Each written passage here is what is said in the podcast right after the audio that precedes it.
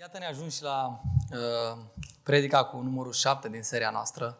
Ne apropiem încet și sigur uh, de finalul seriei, Dansul Conjugal. Uh, pentru mine personal și pentru familia noastră a fost o mare binecuvântare această serie și încă este. Pentru cei care nu știu, sunt căsătorit de 10 ani, anul acesta facem 10 ani uh, și vreo 16 de prietenie, de relație. Uh, avem trei băieți frumoși, uh, mari, uh, suntem binecuvântați prin ei uh, și îmi dau seama că tot mai mult uh, avem nevoie de Dumnezeu în relația noastră. Însă, după cum probabil știți, mă refer la cei căsătoriți, avem și pe unii care sunt proaspăt căsătoriți, bine ați venit. Căsnicia nu este o relație cu totul roz. Da? Nu funcționează ca în poveștile, bațmele pe care le-am auzit în copilărie, în care prințul și prințesa trăiau până la vâdânci bătrâneți, într-un castel, cu o servitoare, cu totul roz, frumos. Uh, știm că nu este așa. Dacă în viața de zi cu zi purtăm măști, uh, acum și în pandemie purtăm la, fi, la propriu, măști pe care le afișăm public sau pe care le postăm în mediul social, uh, în viața de zi cu zi, în familie, aceste măști dispar. încet și sigur aceste măști uh, cad, emoțiile se duc, uh, poate fluturașii, uh, perioada aia în care ești îndrăgostit se duce încet, încet și apar lucrurile, apar lucrurile care ne deranjează, care spunem că, bă da, parcă nu era așa. Parcă înainte să mă căsătoresc nu era așa. Păcate pe care nu le credeai sau nu credeai că sunt chiar așa de impregnate. Un studiu făcut în România în anul 2019, pe scurt, spune că unul din patru cupluri divorțează. Proporția asta a crescut de la an la an și este covârșitoare. Sunt tot mai puține căsătorii, adevărat, nu se mai căsătoresc oamenii așa de repede și așa de mulți, ehm, mai ales în mediul urban. Iar cei mai mulți renunță la căsătorie după un an, doi. Ehm, cei mai fericiți rezistă până în 10 ani. Um, și trendul ăsta, din păcate, este unul negativ. Continuă să crească numărul de divorțuri. Și știți că uh, care e problema? Treaba asta nu mai deranjează pe nimeni. Dacă înainte erau prejudecăți, acum nu mai sunt prejudecăți. E ceva normal. Tot probabil că aveți și voi prieteni, cunoștințe care na, au trecut prin chestia asta. Un uh, psihoterapeut secular, pentru că acest studiu a fost făcut în mediul secular, spune că promiscuitatea, valorile de viață incompatibile, principiile de viață diferite, îndrăgostirea de altă persoană în cadrul căsniciei, da? lipsa maturității emoționale și a unor activități împreună pot conduce la, deci- la decizia de a divorța. Vă spun ceva aceste lucruri? Știți cum le caracterizează Biblia? E o chestie nouă de câțiva ani, de pe la Adam și Eva, numită păcat. E... Iată câteva trăsături de caracter care vin, bineînțeles, dintr-o inimă păcătoasă, pentru că probabil noi nu ne identificăm cu ce a spus acest psihoterapeut. Probabil zicem, a, eu sunt ok.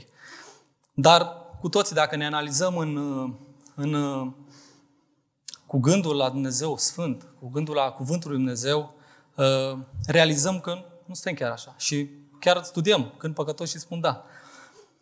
Așa că poate ești o persoană temătoare și ai tendințe de anxietate. S-ar putea să fii o persoană orgolioasă, ușor încrezută și egoistă. Sau o persoană inflexibilă care caută să-și impună punctul de vedere și te super dacă lucrurile nu merg cum vrei tu. Hm? Sau poate ești o persoană dură și autoritară care impune celorlalți din jur mai degrabă respect decât dragoste. Poate ești o persoană nedisciplinată și dezorganizată pe care nu te poți baza. Sau o persoană uitucă, ușor de zăpăcit, insensibilă și prea puțin conștientă de felul în care te percep cei din jur. Poate că ești un perfecționist. Asta sună bine la interviuri, dar ai tendința de a judeca și de a-i critica pe alții. Mai sunt câteva. Poate ne prindem pe toți. Poate ești o persoană nerăbdătoare, irascibilă care poartă pică altora sau își pierde cumpătul din orice. Poate ești o persoană foarte independentă care nu vrea să fie responsabilă pentru nevoile altora. Se ferește să ia decizii de mare răspundere și în mod cert detestă să ceară ajutorul celorlalți. Poate că ești o persoană care vrea cu orice preț să fie pe placul celorlalți și de aceea ai tendința să cosmetizezi adevărul. Și nu poți păstra secrete uh, și te sădurești prea, prea mult ca să-i mulțumești pe toți. Sau poate e o situație materială prosperă și totuși ești gârcit. Ești gârcit cu tine și nici nu arăți generozitate celor din, din jur. Dacă deja ți-a spus cineva despre astfel de lucruri din viața ta, ești, uh, ești pe drumul cel bun. Însă, dacă deja... Uh, mulțumesc.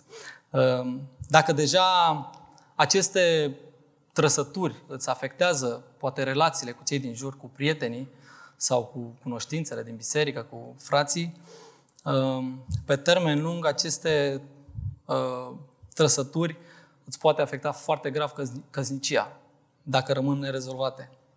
Atenție! Nu căsnicia produce astfel de comportamente. Pentru că de multe ori dăm vina pe soțul sau pe soția noastră pentru ceea ce facem noi. Nu, căsnicia doar scoate la suprafață ce era deja în inima noastră. Partea bună este că Evanghelia lui Isus Hristos are puterea să ne scape de orice păcat. Are putere să ne acopere, să acopere totul, dar nu să ascundă, ci să vindece. Azi discutăm despre cum să abordăm astfel de situații, atunci când suntem nevoiți să confruntăm păcatul din viața partenerului și nu numai. Vom citi despre episodul din viața lui David, când acesta a fost confruntat de Nathan cu privire la păcatul lui.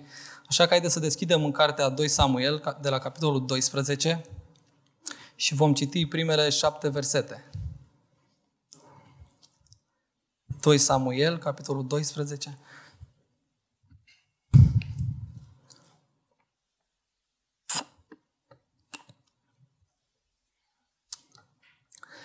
Domnul a trimis pe Natan la David. Acesta, ajungând la David, i-a zis, Într-o cetate trăiau doi oameni. Unul era bogat, iar celălalt era sărac. Cel bogat avea un număr, un număr mare de oi și vite. Cel sărac însă nu avea decât o mielușea pe care o cumpărase. Avea grijă de ea, iar acesta creștea împreună cu el și cu copiii săi. Mânca din aceeași bucată de pâine cu el, bea din cana lui și dormea la pieptul său. Îi era ca o fică, la omul bogat a venit un călător, dar el nu s-a îndurat să ia din oile lui sau din vitele lui pentru a-i pregăti să mănânce. În schimb, a luat mielușeaua omului sărac și a pregătit-o celui care venise la el.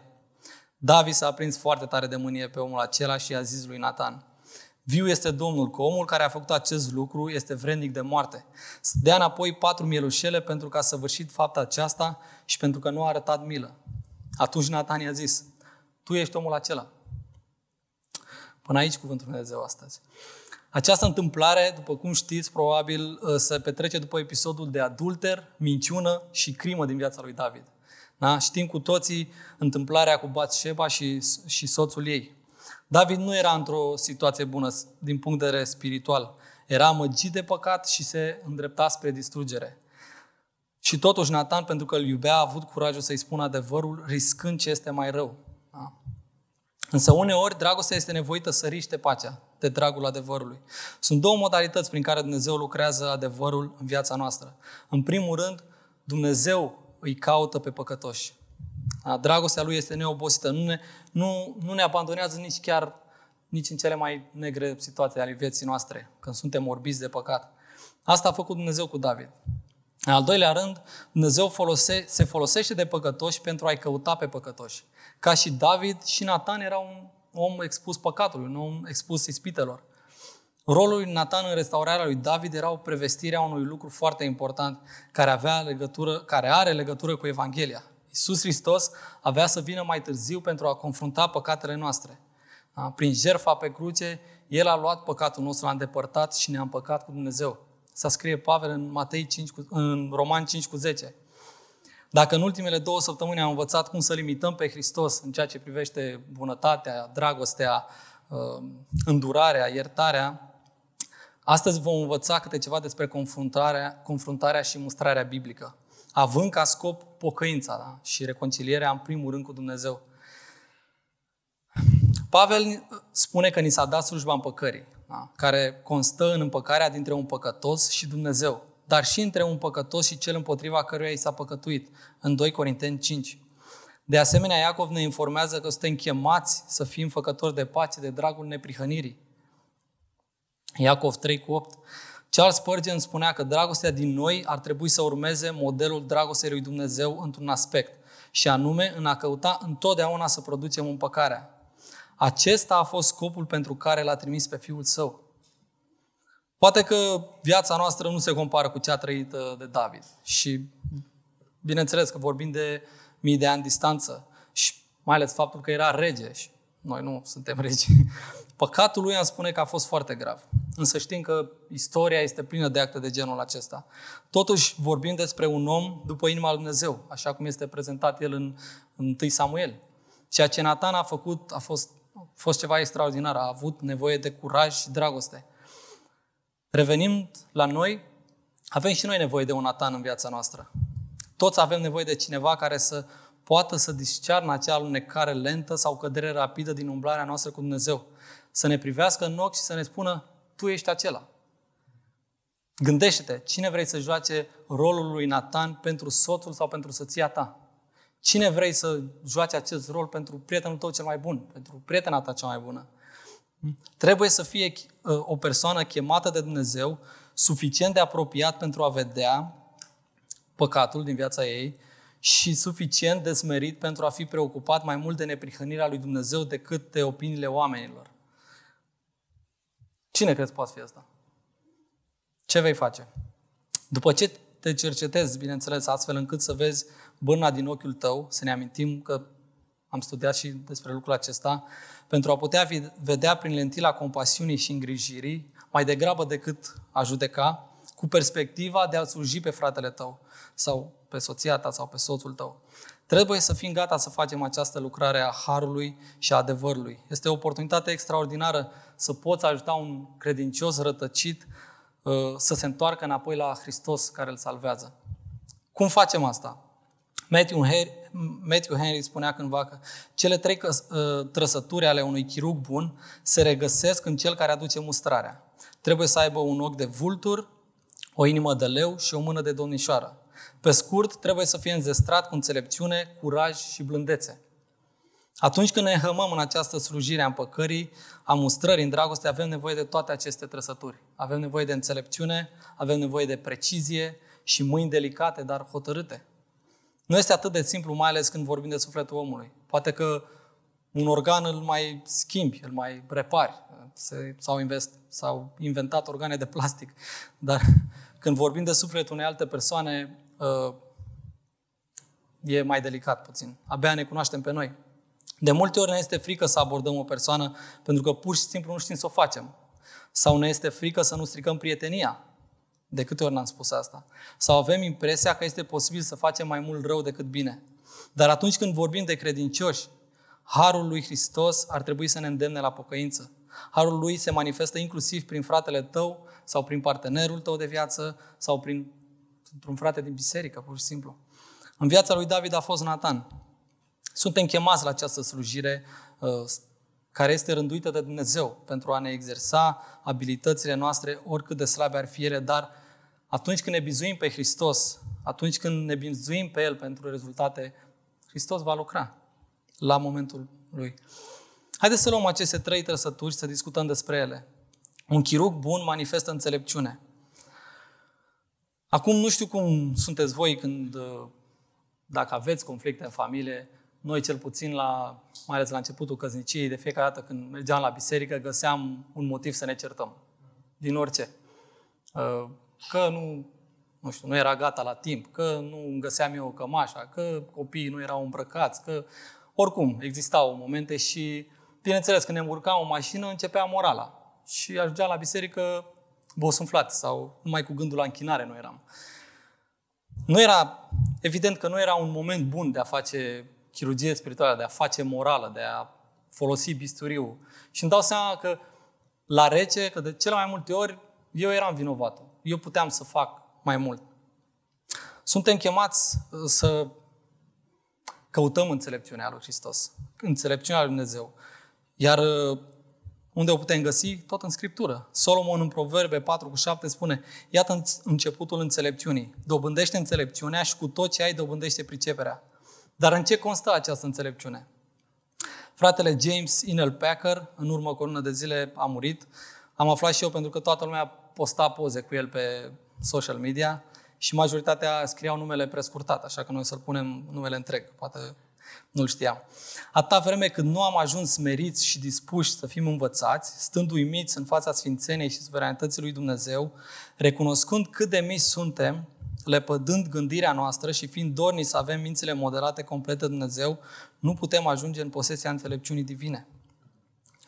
Iată câteva tehnici chirurgicale ce pot fi folosite pentru a deveni înțelepți în uh, abordarea păcatului sau în confruntarea păcatului.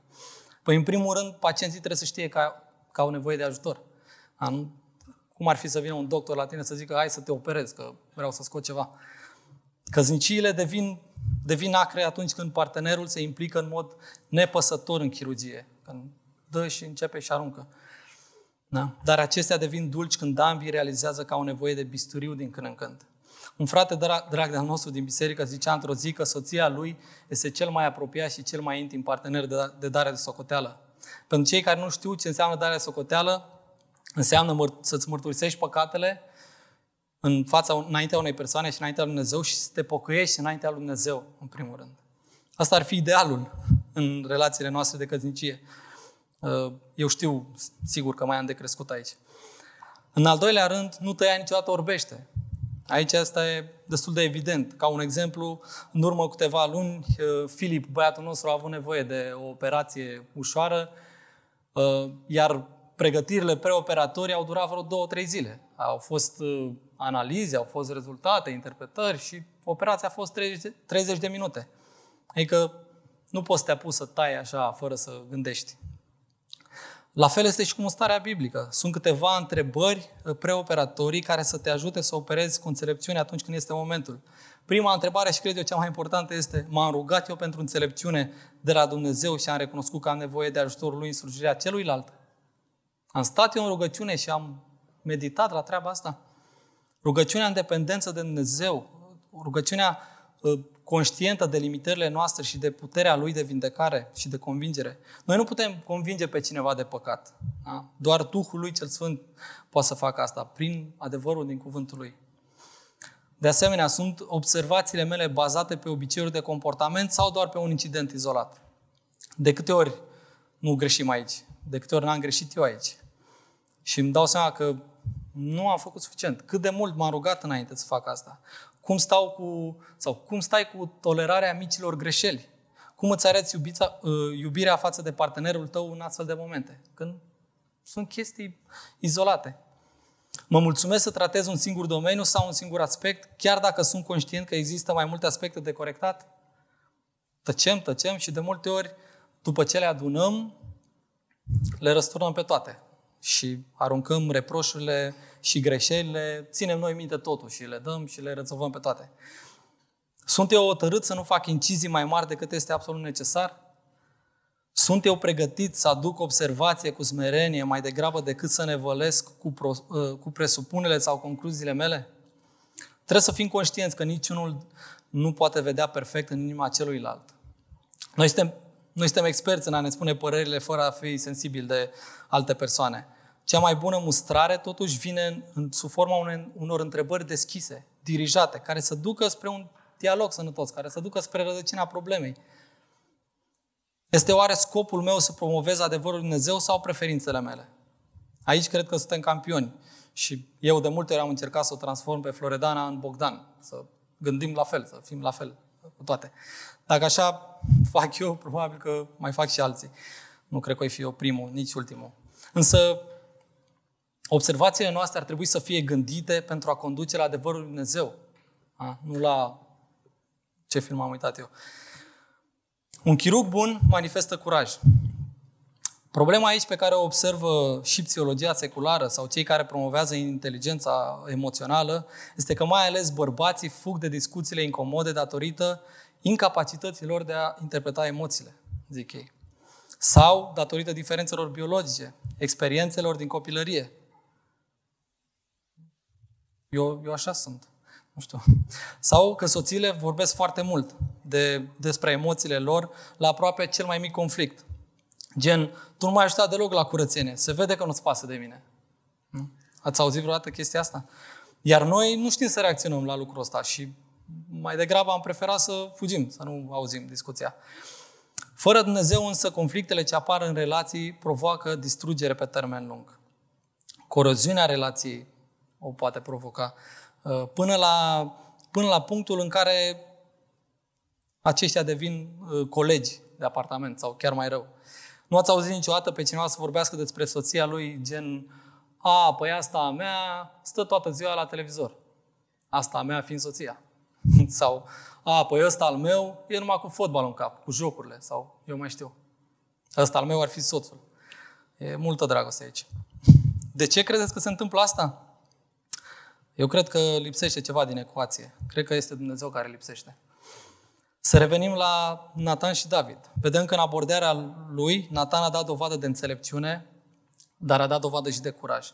David era totuși un mare împărat pe vremea aceea, prieten sau nu, putea să o pățească. A fost nevoie să, să aibă curajul să-i spună, tu ești acela. Înțelepciunea biblică va fi însoțită întotdeauna de curaj. Atunci când ești ancorat în Cuvântul Lui Dumnezeu și cauți să trăiești sfânt, nu poți să fii timid atunci când vezi pe fratele tău că manifestă constant păcat sau un tipar de comportament păcătos. Dacă semănăm onestitate iubitoare și grijă curajoasă, vom culege creștere în sfințenie, spunea Dave Harvey. Dacă evităm confruntarea, vom culege confruntarea mai târziu, pentru că păcatul netratat va ieși întotdeauna la iveală.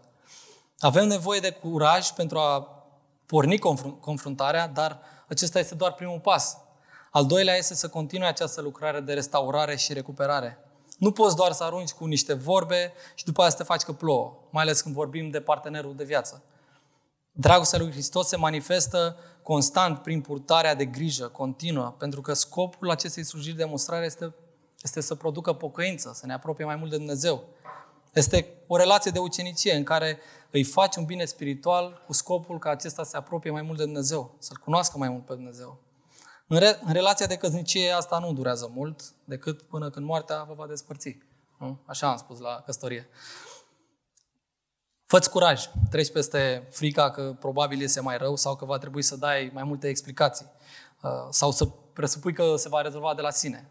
Nu se va rezolva de la sine. Încă de la primele predici ale Domnului Isus, în Matei 4 cu 17, El a dorit ca întreaga viața credincioșilor să fie una caracterizată de pocăință. Derulați puțin în amintirile voastre și uh, dacă găsiți de câte ori ați început o slujire de mustrare cu partenerul de viață având în vedere aducerea ei la pocăință. Sau de câte ori ați, ați vrut doar să, să vă impuneți un punct de vedere personal. Eu am făcut asta de mai multe ori. Pocăința are de-a face cu Dumnezeu, nu cu noi. Înseamnă să devenim conștienți de caracterul lui Dumnezeu, conștienți de ceea ce El a făcut pentru noi, să ne întoarcem de la păcat la cuvântul, lui, la cuvântul vieții, la dragostea Lui și la tronul de har al pocăinței, în sfințenie. Arvin Engelson spunea că căsnicia este calea spre sfințire. Eu cred cu tărie că este una dintre ele și cred că cea mai importantă dacă ești căsătorit. Dacă nu, caută să te căsătorești. Eu nu-mi doresc ca soția mea să se simtă neapărat constrânsă de cuvintele mele sau de tonul meu sau de abilitatea mea de a manevra cuvintele, astfel încât să cad eu în picioare. Îmi doresc ca soția mea să vadă dragostea lui Hristos în mine, să vadă bunătate, să vadă iertarea și în felul ăsta să-L descopere mai mult pe Dumnezeu. Și prin puterea Duhului Sfânt să experimenteze lucrarea de pocăință. Știu că nu suntem niciunul dintre noi perfecți. Cu toți avem defecte și de cel mai multe ori mustrările noastre par mai mult sau vin mai mult cu un spirit de judecată. Pentru că nu suntem niște chirurgi scusiți. Nu, nu știm să facem asta așa de bine. Duhul Sfânt, Cuvântul Lui Dumnezeu, ne cheamă la o pocăință reală. Nu este suficient doar să ne o dorim, să ne pară rău de ceva și după aceea să ne trăim viața la fel. Pocăința înseamnă chiar să te schimbi. Chiar să renunți la păcat și să te întorci la Dumnezeu. Să te întorci la o viață trăită conform cuvântului Dumnezeu. Așa că ajungem la cea de-a treia trăsătură a unui chirurg. Uh, un chirurg bun manifestă blândețe. Iisus Hristos spunea în Matei 5 cu 5, fericiți sunt cei blânzi că cei vor moșteni pământul. Sau Pavel spune în Coloseni, Așadar, ca niște aleși al lui Dumnezeu, sfinți și iubiți, îmbrăcați-vă cu simțăminte curate, cu bunătate, smerenie, blândețe, îndelungă răbdare. În Coloseni 3 cu 12. Limbajul blândeții face diferența, fraților. Face diferența dintre, dintre o discuție aprinsă, care nu duce nicăieri, sau te duci și te culci supărat, uh, și o discuție sănătoasă, care poate chiar să rezolve ceva. Cred că cel mai complicat uh, pentru noi bărbații, pentru că de multe ori asociem blândețea cu slăbiciunea sau cu pasivitatea. Dar blândețea știm cu toți din Scriptură că este o roadă a Duhului Sfânt. Este alimentată din dragoste și este o expresie a smereniei. De multe ori reacționăm impulsiv la ceva greșit și avem impresia că dacă suntem suficient de fermi și ridicăm tonul sau dacă suntem suficient de agresivi, rezolvăm problema. O să-i atrag eu atenția și o învăț minte sau îl învăț minte. O vorbă spusă cu blândențe însă rezolvă mai, multe decât, mai mult decât o mie de cuvinte spuse agresiv.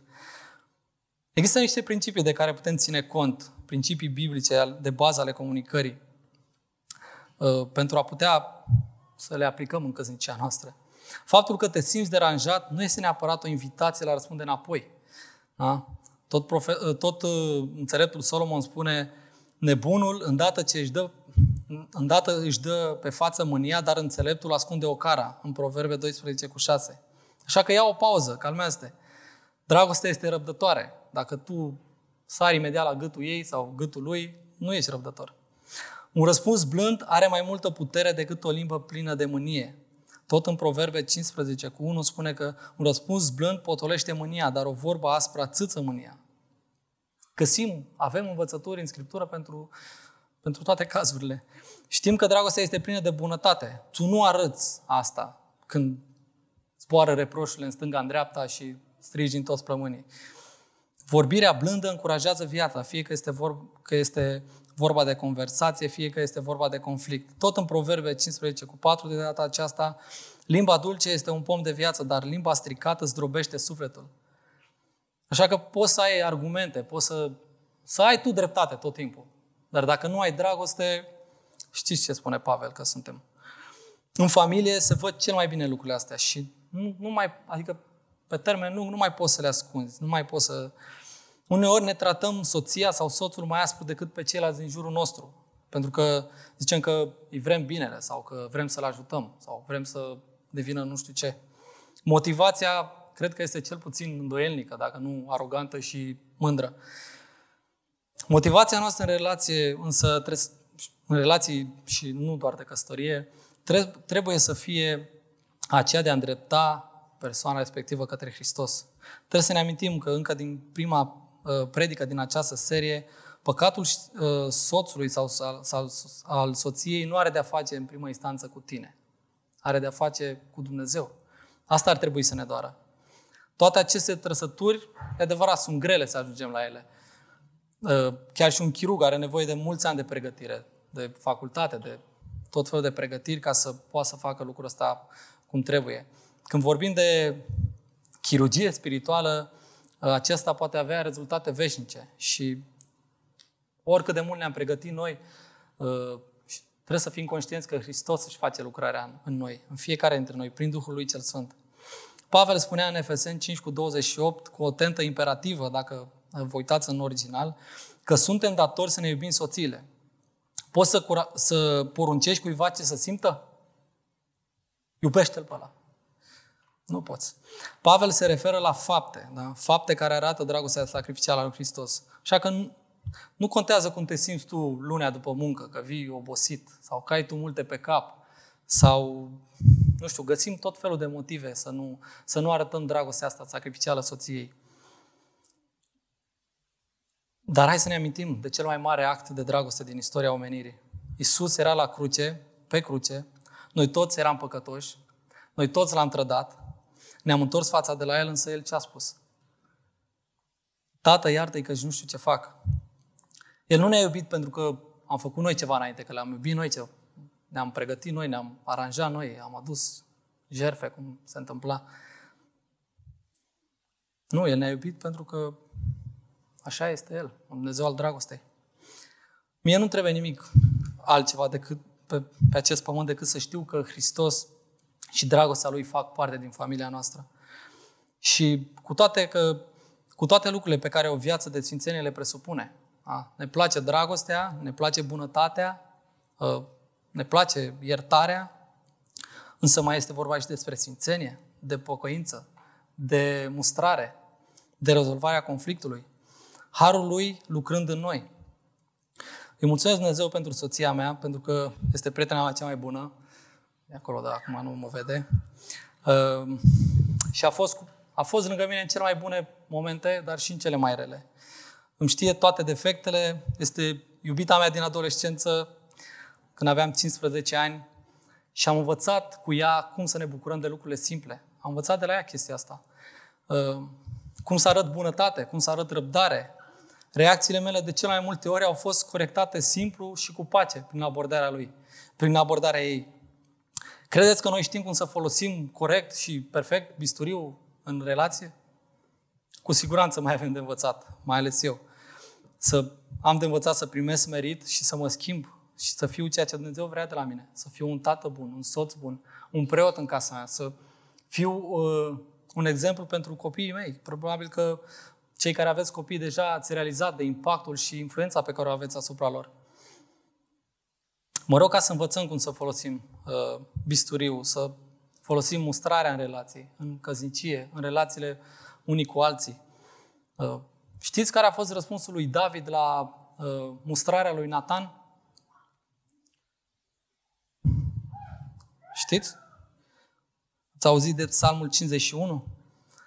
De o cântare veche pe care o cântăm, pe care o cântam de mult timp. Spune așa.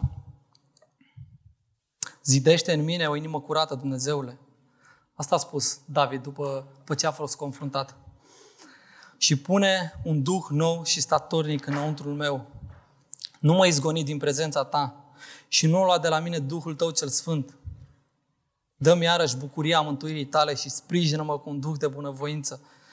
Bucuria mântuirii, fraților, trebuie să fie cea mai mare bucurie din viața noastră. Trebuie să fie, trebuie să fie acel lucru care ne leagă ca și familie. Trebuie să fie acel lucru care ne leagă ca și biserică. Dumnezeu, Dumnezeu își face lucrarea în noi. Și este un mare har să poți să ai pe cineva care să te ajute în direcția asta. Da? O soție, un soț, un prieten apropiat, o biserică. Haideți să cântăm această cântare împreună. Haideți să ne ridicăm.